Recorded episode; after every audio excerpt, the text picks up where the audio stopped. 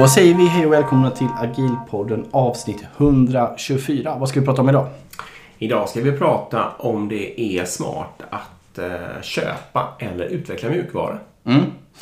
Kul ämne. Innan vi kommer in på det så ska vi eh, ta och puffa för Agila Örebro. När är det? Den 27 april. Eh, ni kan gå in på Agila Orebro och anmäla er faktiskt. Det kunde ni inte när ni hörde förra avsnittet tror jag. Men nu kan ni det. Mm. Eh, vi kommer prata Yes.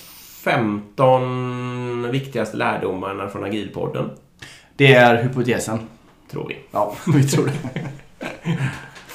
Eh, och det ska bli jätte... Men något, något hittar vi på när vi är där. Absolut. Visst var det 27 april? Jag tror det. Ja, bra. Annars får man gå in och googla. Googla bara. Ni måste ändå googla när ni ska anmäla er. Och så tackar vi Agila Örebro för det.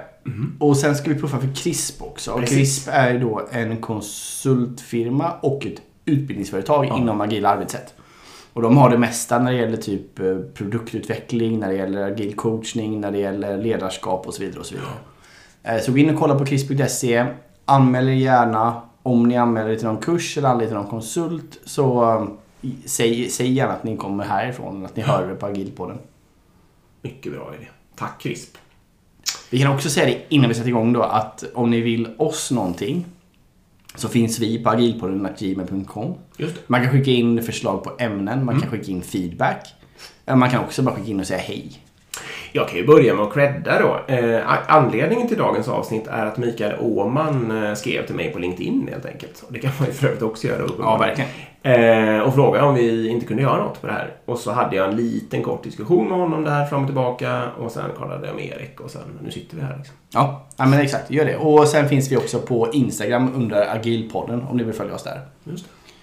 Då var det sagt. Okej, ska man köpa? Ja, vad är svaret då? Ska man köpa eller ska man inte köpa IT-system? Det är Agilpoddens favoritsvar förstås. Det beror på. Det beror på. Ja. Men ehm, jag vet inte, vi ska ringa in det här ämnet lite tror jag. På Mm. något sätt. Eh, frågan är var vi ska börja någonstans. För att det är ju en sån här jätteklassisk... Vi kan börja med lite med det här med vad man ofta drabbas av där ute. Då drabbas man väldigt ofta av att ehm, vissa människor då kanske är lite så här eh, vilda västern-artade så de tänker att eh, vi bygger allting själva för det är enklast. Liksom. Mm. Då kan vi få det exakt som vi vill ha det och vi är jättebra här. Och, så.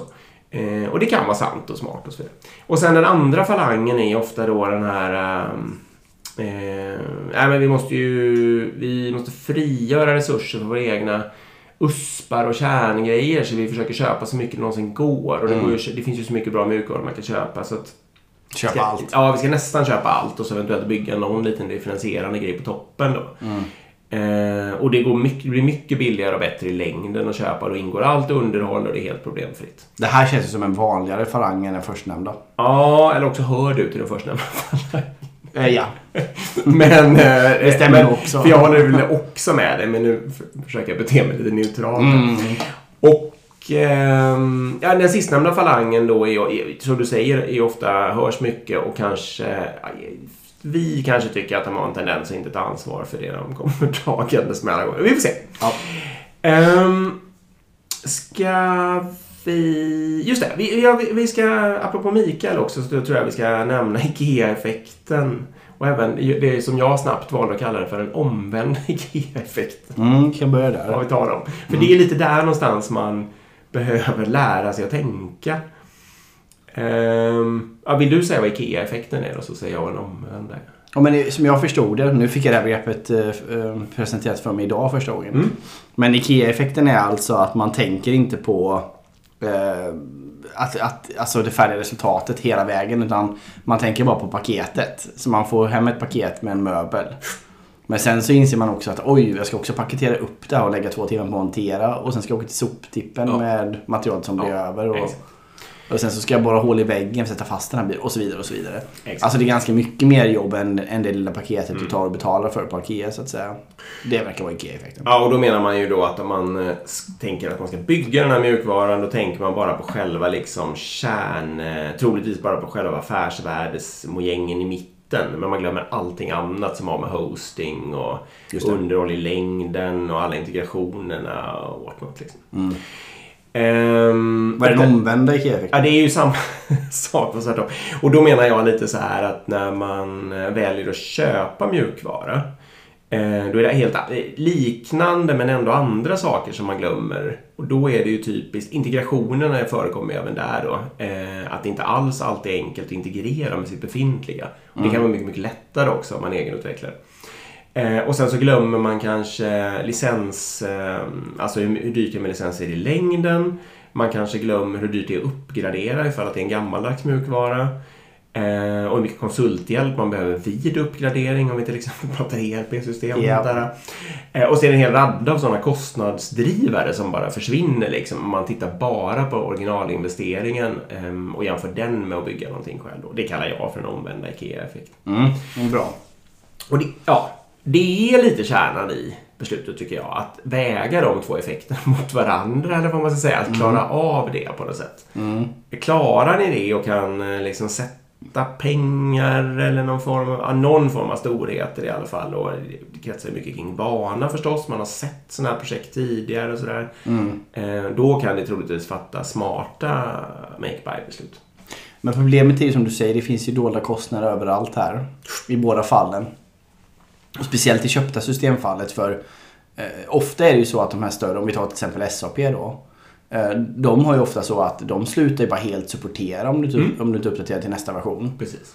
Men att uppdatera till nästa version innebär ju såklart inte bara en liten eh, en over there uppdatering som bara funkar. Utan den kräver minst 10 000 konsulttimmar och du har inget val. Nej. Utan du måste köpa det för annars är du inte certifierad längre och då får du inte support och så vidare. Så, Kanske. Ja men, ja, men typ så. Eh, så. Så det är ju en liksom man behöver ju titta på en, på en livscykelskostnad, inte bara Ja. en investeringskostnad. Det är väl det som är huvudpoängen där. Men precis, jag, vi kan ju säga det bara också för, för transparensens skull. Jag tillhör ju absolut eh, den här falangen som säger att eh, köpa system, det är väldigt sällan en bra idé. Jag är väldigt emot det. Eh, och sen så är det klart då, då kan man ju ställa sig frågan. Eh, Okej, vi är ett HR-bolag. Borde vi inte köpa vårt CRM-system? ja. Eh, jo, det kanske ni borde om Ja. ni inte har. Så, så det är klart det finns undantag till regeln. Men det, det är bättre att ha regeln, köp aldrig system. Då kommer du göra bort det mindre än om du börjar liksom tänka köp system. Det, det är min starka åsikt. Nu vill jag bara inflika då att det är inte sant in i planket. Du tycker ju inte att man ska utveckla någon egen Office-svit. Nej. Du använder ju själv lite sociala medier och lite LinkedIn och lite ditten och datten och du skulle inte falla in och försöka utveckla det själv och så vidare. Du tycker man ska dra gränsen Ja, någonstans. nej, absolut. Nej, men så är det ju. Eh, och det du tycker är egentligen att många då försöker dra gränsen, eh, alltså de försöker ta med alldeles för mycket i buy liksom. Ja. Eh, men du tycker ju inte att det ska vara noll. Tror, tror, jag. Nej Alltså, men precis. Vi, vi kanske kommer in på det här just med Mm. verksamhetsanpassningen. Ska Ja. vi hoppa dit? Ja. För, ja, ja men precis. För, för jag tycker liksom att eh, om man ska köpa ett eh, system, till exempel CRM-system eller ett HR-system eller vad det nu är. Mm. Då måste man vara beredd på att anpassa sina HR-processer eller inköpsprocesser eller vad det nu är efter i hur systemet funkar. Ja. För jag tycker inte man ska tänka att ja, men vi har ju lite annorlunda och det vill vi ha. Men vi vill också ha ett standardsystem. Så då måste vi köpa ett standardsystem och sen måste vi tvika sönder det här standard- Ja. standardsystemet så det passar vår. Det är en fälla. Ja. Det, det kommer inte funka bra. Du kommer Nej. att bygga massor med speciallösningar som kommer att kosta massor med pengar. Som kommer vara svårunderhållet och så vidare och så vidare. Och dessutom så är ju, ja, ja det är bara dåligt. Jag behöver inte argumentera för det mer. Uh, hoppa in. Nej, och bara då för att vara tydlig då. Att det du säger är egentligen att om det finns ett standardsystem eh, vars affärsprocesser du kan tänka dig att följa Mm. riktigt. Nästan helt och hållet. Nästan rakt av. Exakt. Mm. Eh, då kan det vara en bra idé. Mm. Och Office-paketet är väl ett bra exempel på det. Du kommer inte börja ändra i det här ordbehandlingsprogrammet eller mejlkalendern. Nej. Och eh, även ett CRM-system mest troligen Ja. så, alltså, du ska ha koll på dina kunder och du ska ha koll på ditt säljflöde och lite, alltså det löser de systemen. Ja. Du, är- där är du antagligen inte så unik så att du måste ha något eget system för det. Och det unika du kanske gör, det kan du göra på en whiteboard eller något annat sätt liksom. Um, så absolut, och där är det väl rimligt. Och HR-system och sånt också kanske. Men man kan inte som ett uh, liksom tillverkande bolag tänka att ja men bra, vi inför SAP i vår tillverkningsprocess här. Men vi har ju en helt världsunik tillverkningsprocess. Och sen nu, ja men okej, då får vi tvika sönder SAP tills dess förbannelse. Det är, det är enligt mig en dålig idé. Precis.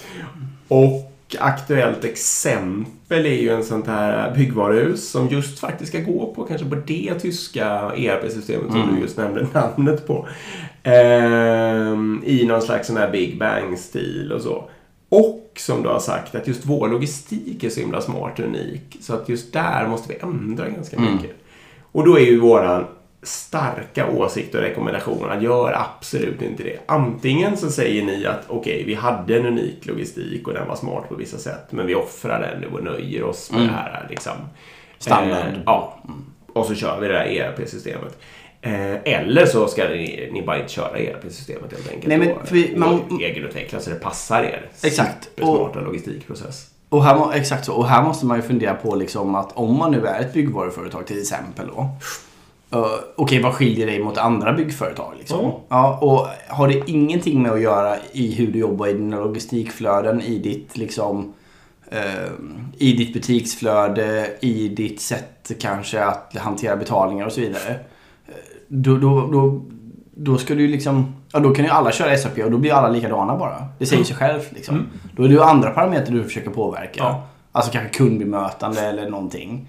Men, men om du vill vara unik i, i något annat, till exempel logistikflöden och sånt vidare, då kan ju inte alla köra samma system. Det är ju inte rimligt. Eh, och sen, det man också får tänka på här, som har skett eh, nu senaste åren, det är ju den här otroliga digitaliseringen. Eh, att förr i tiden så kanske det hade varit orimligt för ett stort byggföretag att ha en techavdelning. Men idag är det ju antagligen inte orimligt att Nej, ha en techavdelning. Eh, Så det är mer och mer rimligt att ett sånt, jag menar titta på matdistribution till exempel. Man skulle säga att ICA kanske inte ska ha en stor techavdelning men jag menar de största eh, företagen idag som säljer mat på nätet, typ Mathem och så vidare, är ju techbolag. ICA säljer mat på nätet Jo. och har ju en techavdelning. Ja, jo, jo men du förstår vad jag menar Ja? Det, det, det har ju ändrats dramatiskt, eller det har ändrats väldigt mycket den senaste tiden. Um, apotek till exempel också är ju, de största apoteken idag är stora techbolag. Mm. Nej, men det är ju väldigt sant. Um, nej, men så att det är väl... Det är, det är väldigt, väldigt bra exempel här och ehm, det, det, där gäller det ju att våga då, åt vilket håll det nu än är, beroende på företagskultur, så gäller det att våga sticka ut hakan eh, och våga följa det här som vi säger nu. För egentligen är väl grund, den grundregeln är ju otroligt simpel och det är ju helt enkelt att om det finns någonting, ja det jag sa det ju, så där du kan tänka dig att använda deras affärsprocesser då kan du överväga det. Sen kan man ju fundera över kostnader och annat jox också, vi kommer in på det mer sen. Eh, men vill du, tycker du att det här är en USP du har och du tänker ändra affärsprocessen, då ska du bygga liksom. Antagligen är det så. Vad tycker du om eh, samarbete med en sån här SaaS-leverantör? Om man har en unik relation? Det ordet var uppe här också. Ja, och det är här vi kom in. Det här är ju liksom att om du har eh, om du har en unik relation, då har du liksom lite misslyckats på något Ja. sätt. För då har du ju börjat anpassa. Alltså det är ju det här som sker i realiteten om vi ska vara helt ärliga. Att folk tänker så här att, ah, men okej bra, men vi köper standardsystemet och så får vi försöka liksom tjoffa in vårt sätt att arbeta i det här standardsystemet. Så kommer ni märka att det inte funkar. Och då kommer ni börja göra anpassningar som är företagsspecifika. Och sen kommer ni till slut hitta i en lösning som är helt unik för er själva liksom. Och då måste du helt plötsligt ha ett, eh, ett, ett tiotal eller vad man ska säga, ett gäng konsulter som sitter helt och hållet på ditt Ja. konto som är helt kopplat till ditt Ja. företag. Och där då blir det helt plötsligt ett snack om hur bygger man relation och hur jobbar man med agila team och hur jobbar man med SaaS-lösningar. Då, har man, då är man helt fel. Då, då har man misslyckats från början liksom. Ja. Man ska inte behöva landa i den situationen. Sen är det klart att det skulle ju teoretiskt kunna vara så att ett köpt system passar dig till 90% Ja. och gör du lite få spe- speciella anpassningar ovanpå lösningen. Liksom. Alltså säga att ja, ovanpå lösningen på något sätt. Brev. Ja, brev, exakt. säga. Brev ja, kanske. Eller Mm. brev faktiskt. Ja. Ja, men det är det jag menar. Ehm, då, då, det skulle väl vara okej och du kanske Ja. måste kunna ha en relation och så vidare. Men som IT-organisation så ska du inte sitta med problemställen. Hur jobbar vi med våra SaaS-leverantörer och hur Nej. ska vi jobba med våra leveranser ihop och så vidare. Där ska man inte behöva landa. Det är väl egentligen vår poäng. Vi, jag vet inte om det är för tidigt. Nej, skitsamma. Ja, vi tar, vi tar den ordningen så vi får feeling. Mm. Det företag där jag jobbar, där du har jobbat, där ärvde ju vi en gammal sån. Um, det var helt enkelt, och jag vet inte, det kan hända att det var ett smart affärsbeslut at the time, men då ärvde vi ett läge när man hade använt ett, uh, en firma som gör en konfigurator, mm. men som absolut inte hade dugit då riktigt. Och det fanns inga jättebra alternativ här, så jag, ska, jag ifrågasätter inte så, men det blev en väldig soppa av det. För då hade man, det är precis det du säger, man hade använt de konsulterna från det här företaget för att ändra i deras egen kod. Mm. Och sen så var ägarskapet lite oklart av vem, vem ägde egentligen de här förändringarna. Och sen gick det förstås inte att uppgradera. De var, mm. alltså, företaget var väldigt de var hjälpsamma och snälla så det, alltså, det blev ingen katastrof. Men det var en väldigt svår situation. Oklart ägarskap av de här intellektuell property.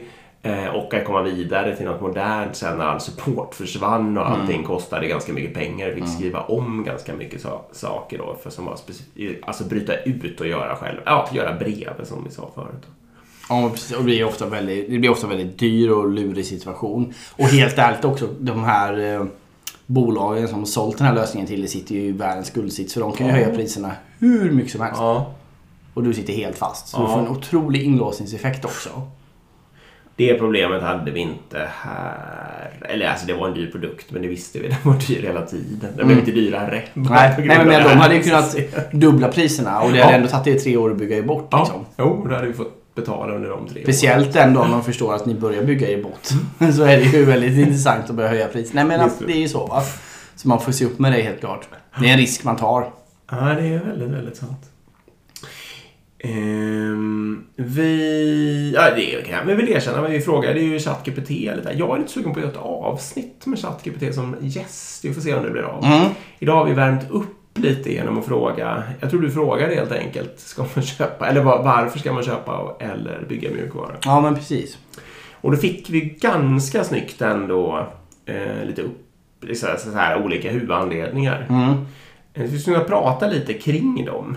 Mm, så vi börjar med att köpa system då? kan vi göra. Mm. Ehm, då är ju till exempel kostnad det är ju ett eh, alternativ då. Alltså en, en anledning att köpa. Mm. Ja, du bara fnyser. Nej. Då, då tycker jag ju genast att eh, det här Office-paketsexemplet är bra. Mm. Det blir fruktansvärt med grytor att bygga det själv. Även om det var, hade varit lite gött på vissa sätt. Ja, men absolut. Ja men så är det ju helt klart. Det är klart att, eh, men, men jag tror också det kan vara en fälla med kostnad. För det, det är som du säger, att man tittar på, på inköpskostnader relativt att, att anställa kanske eller att bygga det själv då. Oh. Men sen då, vad blir, för, alltså, vad blir kostnaden i längden att underhålla det här systemet? Det är ganska billigt att underhålla ett färdigbyggt system. Oh, jo, ett jo. egenbyggt menar jag relativt en licenskostnad i evig tid och så vidare. Men absolut, det är klart att om, om vi ska simplifiera det lite eller kanske bara göra en poäng av det så absolut, det är klart att det vore väldigt dumt att bygga ett, eh, ett ordhanteringssystem. Ja. När, när, eh, typ. Nu tycker jag Bird är värdelöst, men när Google Docs finns till exempel. Ja, mm. men exakt. Eh, nästa anledning skulle kunna vara expertis då. Alltså, mm. det, du var väl inne på det? Absolut. Ja, men exakt. Det kan ju vara att eh, vi skapar ett bolag här och, och vi behöver ha ett HR-system för att hantera löner i. Liksom. Mm. Men det har, vi, vi kan ingenting om löner och lönespesar och vad som är bra och dåligt och så vidare. Och då kan det ju finnas ett system som där de som jobbar med det här är experter på HR eh, eller på lönespesar, om vi tar ja. lönespesar som exempel. De har gjort det länge, det går att få det digitalt, det går att få det på papper. Alltså massor med sådana grejer. De har optimerat sönder det där liksom. Vi kan till och med ta vårt eget, vårat bolags, den gyllene enhörningens bokföringsprogram är väl ett bra exempel på det. Mm. Liksom. Det funderar ju inte vi, det är bok och nu får ni lite gratis reklam mm. eh, Det funderar ju inte vi på att eh, bygga ett eget bokföringsprogram utan där vill vi åt all deras expertkunskap och det har också varit bra med deras eh, support någon gång. Mm. Nej men absolut, och de kan ju det där så det är, vore ju helt orimligt för oss att göra det. Um, absolut. Så, så det kan ju vara så. Eller det kan också vara att det är mer, ännu mer nischat än så. Alltså du håller på med något speciellt, uh, något speciellt projekt som du behöver liksom ja, ha in ett visst system för, för att få hjälp. Liksom. Eh, komplexitet, eller för den delen att tekniken är svår då så att säga. Eh, det kan ju vara ett, ett, vad ska man säga, det kan vara ett case även för ett ganska stort techbolag som egentligen har muskler att göra ganska mycket saker. Men det är klart att om man tar, ja mitt favoritexempel här skulle väl kanske kunna vara CAD, alltså att eh, rita eh, produkter och mekanik och sånt där eh, datorstött. Mm. Det är jätte, jättesvårt att bygga ett sånt system. Ehm, och de är jätte, jättedyra att köpa i och för sig också, men det är ändå helt orimligt även för ett ganska stort bolag att bara ips och ips försöka bygga ett eget liksom. Mm. Eh, som slår de bästa på marknaden. Mm. Det, så det är okej med att man köper även om det blir massa jobbiga integrationer och skit av det. Liksom. Mm. Eh, den sista är väl time constraint. Constraint, alltså att det är bråttom. Mm. Fälla. Ofta en fälla va, om det är helhets... Ja, vilka, mm, Ja, precis. det beror ju på. Alltså- ja, det beror lite på ja. Det beror lite på. Men om man, om, om man säger så här, om anledningen är att eh, att okej, vi, vi måste ha det här på plats inom två veckor och det skulle ta sex veckor att bygga det. Alltså så. Ja, Det, det tror jag är fel. Liksom. ja. För, för det, det är inte det det kommer landa på i slutändan. Så, och jag tror inte det kommer gå mycket snabbare att köpa det heller nödvändigtvis alltid. För du ska integrera det ändå och så vidare och det ska anpassas och du vet. Allt. Men, men det är klart. Eh, återigen, eh, om, om vi tar ordhanteringssystem så är det Ja. klart att eh, det är klart det går snabbare att signa upp på Google och, eller Microsoft och få tillgång till alla deras produkter än vad det skulle ta att bygga det liksom. Men jag vet förresten vad jag tycker nu. Nu har jag hunnit tänka efter lite här. Eh, om det är så att man eh, har någon sån här grand vision. Alltså att det här är eh, nära kärnverksamheten. Men så sitter man och har någon jäkla vision om att man ska ha ett system som kan allt. Och, där, och det tycker man verkar ta så lång tid att bygga och därför väljer man att köpa. Då är det troligtvis en fälla. Då hade det varit bättre att göra något som på riktigt var ett smart sätt som eh, stöttar ens egen kärnverksamhet. Och bara tog de viktigaste grejerna först och så vidare.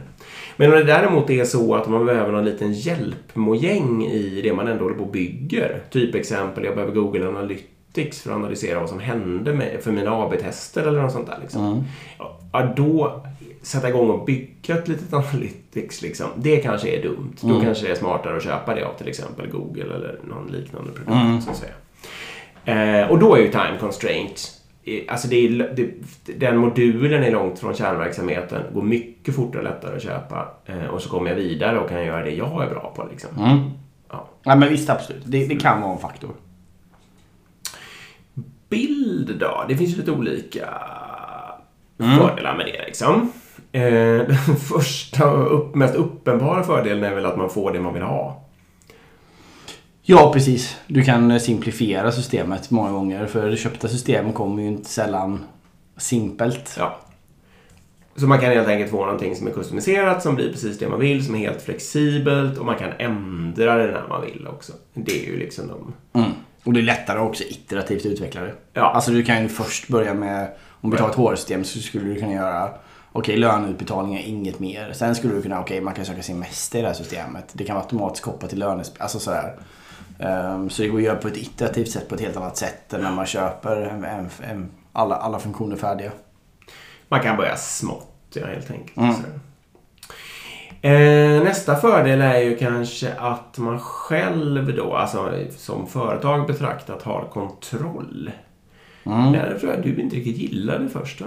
Nej, men jag tycker den här är mer komplicerad. Den är lite förenklad. Ehm, just för att alltså, du tänker på kontroll på typ sin egna data då och så vidare. Mm. Men jag menar, du vill ju ändå ha det här molnbaserat och då har du ändå liksom, ja. Mm. Har du ändå det på server utanför Sverige och så vidare. Då ska du ha egna serverhallar. Och, alltså det kommer med sådana komplikationer såklart. Men visst, det är klart. typ Banker och sånt till exempel då skulle kanske då... Ja, fast jag kan nog också känna att jag har haft det här. Jag hoppar tillbaka till Google Analytics. Vi använder ju det. Eh, just på det sättet som jag sa, för att vara snabba. Och sen kommer ju den här eh, datalagstiftningen som, eh, förhin- eller som gör det väldigt besvärligt att ha data i amerikanska bolag. Därför att amerikanska staten kan komma åt det, teoretiskt i alla fall. Eh, och det, ja, det är väl en del av, en del av GDPR, jag kan knappt hålla isär de här. Men det är någon av datalagstiftningarna i alla fall som gör att det då typ blir olagligt eller väldigt, väldigt besvärligt. Eh, och det är klart att hade man då gjort det själv istället, då hade det ju inte varit, eh, om man hade haft sitt eget Analytics, då hade man ju bara kört på så att säga. Flyttat undan datat från eh, USA, men ens eget svenska bolag hade liksom ägt hela lösningen. Men nu, Så, så vidare du hostar den på dina egna servrar och sånt. eller? jo, eller kan hosta om den. Ja. ja. Man kan hosta om det på någon... Det är ju väl okej med amerikanska moln, bara det att man måste se till att hosta på Irland då, eller inom EU och sådär. Om vi, om vi tänker en EU-kontext till Ja. exempel. Men, men det, det slår ju alltså fram och tillbaka åt olika håll. Ja, men absolut. Eh, och då hade det ju varit en fördel att inte ha kö- ta, eh, Mm. använt den köpta komponenten för då hade man inte fått något problem där utan Ja. man kunde köra på som vanligt. Liksom. Ehm, ja, så det är ju compliance då. Kontroll som ofta gör det enklare att bli compliant. Mm. Eh, det är väl argumentet. Ehm, man äger ju sin egen intellectual property, det pratade vi lite om. Ja, men precis. Vad, in, vad är det på svenska egentligen? Åh, gud, vad heter det? Alltså så här... mm, intellectual property. Det är alltså när, man, när det inte är något fysiskt som man äger egentligen. Det är inte en byggnad eller, eller pengar. En affärshemlighet kanske. Utan det, ja, men det kan ju det, alltså det är vad som helst. Det är ju Ja. även en tavla eller, Jo, jo. eller, eller ett mönster i alla fall. Eller något sånt Mm. där. Alla patent, Mm. eh, kod och så vidare. Liksom. Idéer av olika slag som Mm. på något vis kan mönsterskyddas eller patenteras. Liksom. Ehm, nej, det, be- det behöver de inte heller. Alltså, allt som ett företag gör som är information och data som man själv liksom äger och har skapat, det är ju någon slags intellectual property. Mm. Nej, det kan vi, vi borde kolla definitionen någon gång. Ja, det spelar ingen roll. Eh, skalbarhet är ju... Ja, du gillar inte den heller va? Det bara frågar allt. Nej men eh, alltså det är lite också förlegat för jag menar det är klart att köper du ett system så är det klart det skalar liksom. Det finns ju ingen leverantör som inte kan skala upp till eh, väldigt mycket användning eller göra en global lösning och så vidare. Ja. Jag tror inte du blir bättre på det för att göra det själv nödvändigtvis. Jag tycker hela huvudpoängen kommer tillbaka till det här liksom med eh, att du kan göra ett enklare system. Du kan göra det helt anpassat för dig själv och du kan, då kan du ha din unika logistiklösning. För du kan bygga ett system som passar sig till det. Eh, Du kan också liksom ligga nära, du kan få snabb support. Du kan liksom Sitter utvecklaren på det företaget du jobbar så kan man liksom koppla ihop dem med slutanvändare Mm. ganska enkelt. Det går att jobba ihop liksom och smarta, smart, göra smarta crossfunktionella team och så vidare. Det där kommer bli svårt med köpta system. Nej, men det är ju sånt. Ehm, jag känner väl kanske att man... eh, om jag ska säga någonting om skalbarhet så är det ju samma att man har kontroll över skalbarheten. Och jag håller med dig om att de flesta moderna lösningar självklart är skalbara liksom, som en native funktion på något sätt. Men ponera att det är något gammalt skit man har köpt eller något olämpligt så, så skulle väl det kunna vara skönt att ha full kontroll. Liksom. Ehm, Mm. Det var några andra exempel också. Jag, jag vet inte vad jag ska kalla det. Ska jag ta dem på exempelnivå så får du säga vad det är egentligen är för fenomen. Mm. Men det är det här, det kanske är att man står inför det här make buy-beslutet. Och så... Eh, eller det rör kanske att någon, någon sån här tech-scout eller något har hittat någon, eller någon som har någon anledning, jag vet inte var de kommer ifrån, de uppstår på olika sätt i olika organisationer. Det kommer en människa eller flera och säger att vi måste ta in den här och den här sortens produkt, för det är framtiden. Eh, de skulle kunna ha rätt förstås och det har ju säkert någon haft om någonting någon gång. Alltså någon hade väl det om CAD då en gång i tiden till Mm. exempel. Det var dumt att inte rita vad man nu gjorde i en dator liksom. Eh, men jag skulle ändå säga då att man kanske, de kanske har fel i liksom 80-90% av fallen eller något i den storleksordningen. Och då skulle det kunna vara till exempel eh, det har du och jag blivit utsatta för. En frontend, eh, vad sjutton var det för något? En frontend-portal. Mm. En gammal IBM-produkt. Som någon hade sagt att det här ska alla använda för då kommer det bli så enhetligt och bra sådär. Ja. Och så var det liksom tvingande beslut och skit. Och så just den produkten som vi höll på att förvalta hade då varit typ först in. Mm. Och sen hade det ju märkts då kanske efter, jag vet inte, ett år eller någonting att det här kanske inte var så himla superbra. Så då hade, sen stängdes fönstret igen liksom. Eh, och ingen annan hoppade på det. Eller nå, det, var, det var inte bara våran produkt, det var några fler produkter. Men det var ganska få produkter. Och vi var absolut störst. Eh, och den var skitdålig och det var jättedumt alltihopa. Och vi slet liksom i, jag vet inte, men något eller några år för att få ut Komma det. loss, ja. Mm. ja, exakt. En annan sån här, faktiskt också en IBM-produkt, men jag tror inte det här, det är bara slump att jag råkade tänka på de här två. Det var, jag har ingenting emot IBM på det viset. Det var för länge sedan så var det populärt med såna här processmotorer eller process management. Ja, man skulle ha en plattform som hanterade affärsprocesserna på något sätt. Eh, och det är exakt samma scenario. Det var framtiden. Så här måste vi göra. Det kommer inte gå att lösa på något annat sätt. Bla, bla. Måste ta in det här nu. Eh, ja, ah, okej okay då, okej okay. Det låter lite konstigt, men okej okay då. Så tog man in den. Och så ganska omgående, alltså, som i 6 till 12 månader efter att man hade gjort det, så märktes det att den här är ju inget bra. Liksom, det här är bara jobbigt. Vi får, måste göra på något annat sätt. Mm. Och så tog det typ flera år att ta sig ut igen. Mm. Liksom. Ja, men det här, det här, är, det här sätter ja. fingret på en viktig poäng. Ja. Jag tror själva grejen är, för jag vet på ett företag jag har jobbat så fick vi in ett system eh, som till början var okej okay då eh, för liksom administrativa uppgifter. Men som efter ett tag blev helt eh, hopplöst. Alltså de byggde om system. Vi köpte det standard då. Ja, ja. Och de byggde om det liksom så att det blev för oss krångligt och oanvändbart. Ja. Och då, då kommer vi tillbaka till det här. Du måste vara i en situation där när det köpta systemet börjar göra det mer krångligt för dig än vad det löser problem. Så måste du kunna byta ut det enkelt. Okay. Du får inte bygga, det här är återigen en grej varför du inte vill bygga fast dig. Mm. Vi bytte det här systemet. Det var ändå mer eller mindre alla anställda som använde det på mindre än fyra veckor. Ja. Till ett annat system istället. Och det är klart, då är det okej att köpa system. För då kan man ja. hela tiden monitorera och säkerställa att det här systemet ställer inte till det i vår organisation. Det hjälper oss. Ja, och gör det inte det så åker det ut och så testar vi ett annat. Men så fort du börjar bygga fast dig någonstans så kommer ju den investeringskostnaden att byta system vara helt otänkbar. Mm. För då kommer det vara så här, ja visst vi kan byta till den andra plattformen men det kommer ta oss ett år. Mm. Det, den investeringen kommer man aldrig göra. Och då kommer du sitta med ett dåligt system som trycker ner dig eller skapar tröghet i ditt system i evig tid. Och om du säger så, då säger du också nej till all form av ERP. Ja, absolut. kategoriskt. Är inte kategoriskt utan du säger nej av den anledningen i och för sig. Ja. Det är ju ganska smart. Det kanske vi ska säga klart text då. Att om ni vill argumentera mot ERP så är det ju det som Erik säger nu. Att om ni vill ta er ur det eller kunna byta eller någonting så är det ju minst lika stor investeringskostnad som när ni förde in det och kommer uppfattas som helt orimligt. Mm. Eh, och det är ett ganska starkt argument egentligen eh, mot faktiskt. Men ett motargument om vi tar till exempel eh, hosting då. Mm. Eh, AVS till exempel, om man väljer att gå, eller Google för den delen. Om du väljer att gå på den lösningen då kommer du ganska snabbt börja använda deras specifika lösningar. Mm. Pasarna ja, alltså Ja. de här plattformstjänsterna. Exakt, för de är för bra. Mm, Och då bygger du fast det också. Ja, det. Så då, du, du, då skulle du egentligen använda, aldrig använda en molnlösning heller. den debatten har vi haft också, men det känns orimligt. Ja, det känns så. Man, vill, man måste använda de grejerna. Annars är det annars liksom, ja, du förlorar för mycket skala eller för mycket... Men, men det är klart, problemet är att du, då bygger du fast dig ganska mycket med en leverantör. Och då är du ju lite fast i den här ERP. Ja. Det är, alltså, det, byta målleverantör. Nej. Det är ju års investeringar. Besvärligt, ja. Det ska sägas bara att om, det här beror ju på massa saker, men om det är någon slags tjänsteorienterad arkitektur vi pratar om, då kan man ju, då, till skillnad från ett ERP-system menar jag, så kan man ju kanske börja byta småbitar då. Mm. Märker man att det är att tjorva ihop sig inom just ett visst område med hänsyn till någon datalagstiftning eller något annat problem av något slag liksom, så kanske man kan orka med och bara byta där. Eh, Men alla integrationer och sånt är jättelätta därför att det är tjänsteorienterat från början så att säga. Ja, kan funka.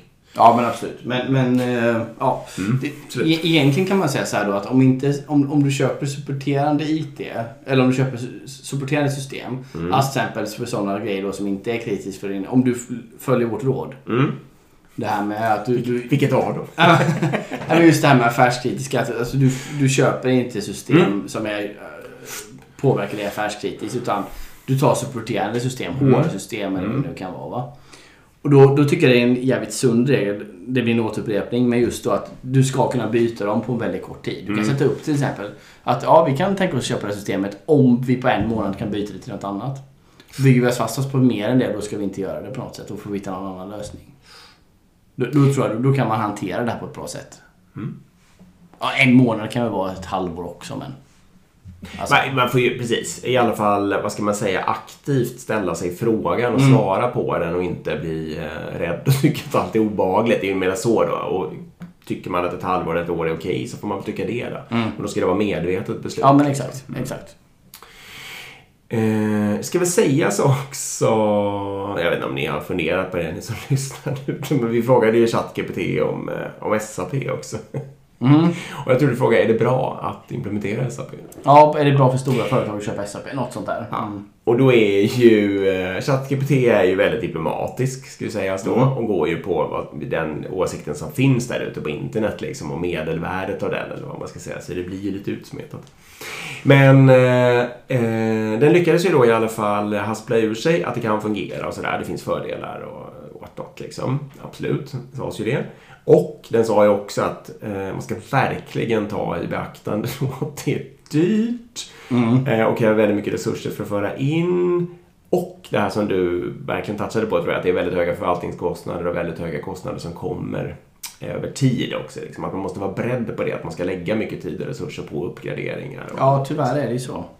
Och menar, det- så, Det jag. så, så funkar ju inte äh, IT-utveckling idag. Liksom. Det är inte så att man bygger en tjänst eller en, en, ja, en tjänst eller en service eller vad man vill kalla det. Och sen låter man den ligga i tre år och sen så bara nu ska vi uppdatera det till Nej. nästa version. Nej. Man jobbar ju inte så. Det är helt onaturligt. man och man, men Ja. det, nej, inte modern. Nej. Och menar, eh, hitta Mm. ett eh, av de här större bolagen med ERP-system som inte jobbar så. I Nej. årsreleaser liksom. Nu tror jag inte du har gjort det, men om du köper självkörande modulen till din Tesla för ganska mycket pengar. Eh, då är inte du beredd att sen efter ett och ett halvt år att de plötsligt skulle ha vidareutvecklat den i en, en stor Big Bang-grej och att du ska betala massa mer pengar Nej. för att få den nya. Exakt. Utan då kommer det ju smyga sig ner en massa små eh, sömlösa förbättringar i bilen eh, liksom lite allt eftersom och den kommer bli smartare och smartare utan att du märker något. Liksom. Mm. Och det är ju den förväntan kanske då som sådana människor som du och jag har på, på mjukvaran. Liksom. Ja, men exakt.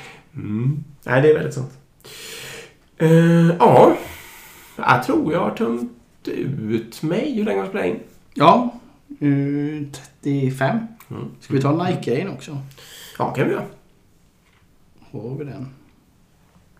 Bara som en... Det- eh, vi kan ju bara precis. säga att vi har fått en Det som något. Erik letar efter är ju det här uh, Nike-manifestet nästan, eller vad det nu är som är skrivet av någon gammal uh, VD eller något på 70 60-talet, Vi vi, 70-talet. ska, vi, vi ska klippa bara för... eh, eh, jag tänkte att du sa där att jag är uttömd. Då tänkte jag att innan där klipper jag. Okej. Ja, men vi rundar där. På ämnet Ja. om... eh, Har vi missat något perspektiv och sånt? Hör gärna av er. Som sagt, vi är öppna för feedback. Eh, och vi ska också säga det att i alla fall jag är ju väldigt biased på, på bild. Men det är också för att jag jobbar med tech och tycker det är kul att bygga system. Så det ska också sägas. Det är bra att veta om. Eh, ja, vi nöjer oss där. Ja, okej. Ja. Och sen då så har vi precis en, en annan lyssnargrej eller sak vi vill ta upp är eh, vi har hittat eh, manifestet som Nike skrev 1980. Var det VDn? Jag har sett den Phil. Knight. Jag vet inte vem det är. Jag antar att det är han som har skapat Ja, det- bolaget. Ja. Men jag, jag vågar inte svära. Eller någon, ja, det är någon slags hög chef på Nike. Ja. Det är jag ganska säker på. Ja, precis. Och de har skrivit 10 punkter då. Ja. Och det är ju ganska roligt. Ni borde googla upp, eller lägg det sen på uh, vår kan lägga det på Instan, För ja. det är ju skrivet på en gammal skrivmaskin kan man se. Ja, det är det. ja, och det är tio punkter. Väldigt enkla och lättbegripliga. Kör. Ja, vi tar dem från början bara.